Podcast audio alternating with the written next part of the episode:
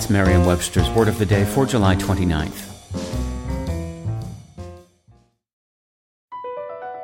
Across America, BP supports more than 275,000 jobs to keep energy flowing.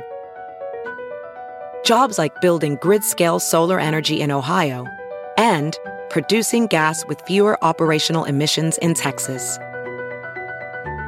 It's and, not or. See what doing both means for energy nationwide at bp.com slash investing in America. Today's word is pejorative, spelled P-E-J-O-R-A-T-I-V-E. Pejorative is an adjective that means having negative connotations, especially tending to disparage or belittle. Depreciatory.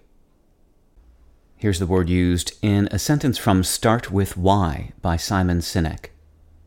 There are only two ways to influence human behavior. You can manipulate it or you can inspire it. When I mention manipulation, this is not necessarily pejorative. It's a very common and fairly benign tactic. If you can't say something nice, don't say anything at all. Parents have given that good advice for years, but unfortunately many people haven't heeded it.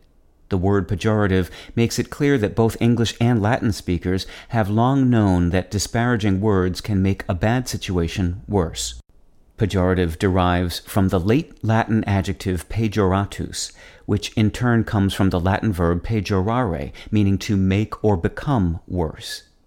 Although pejorative words have probably always been part of English, the adjective pejorative has only been found in English texts since the late 1880s.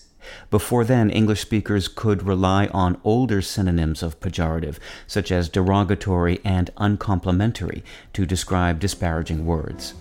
With your word of the day, I'm Peter Sokolowski. Visit Merriam-Webster.com today for definitions, wordplay, and trending word lookups.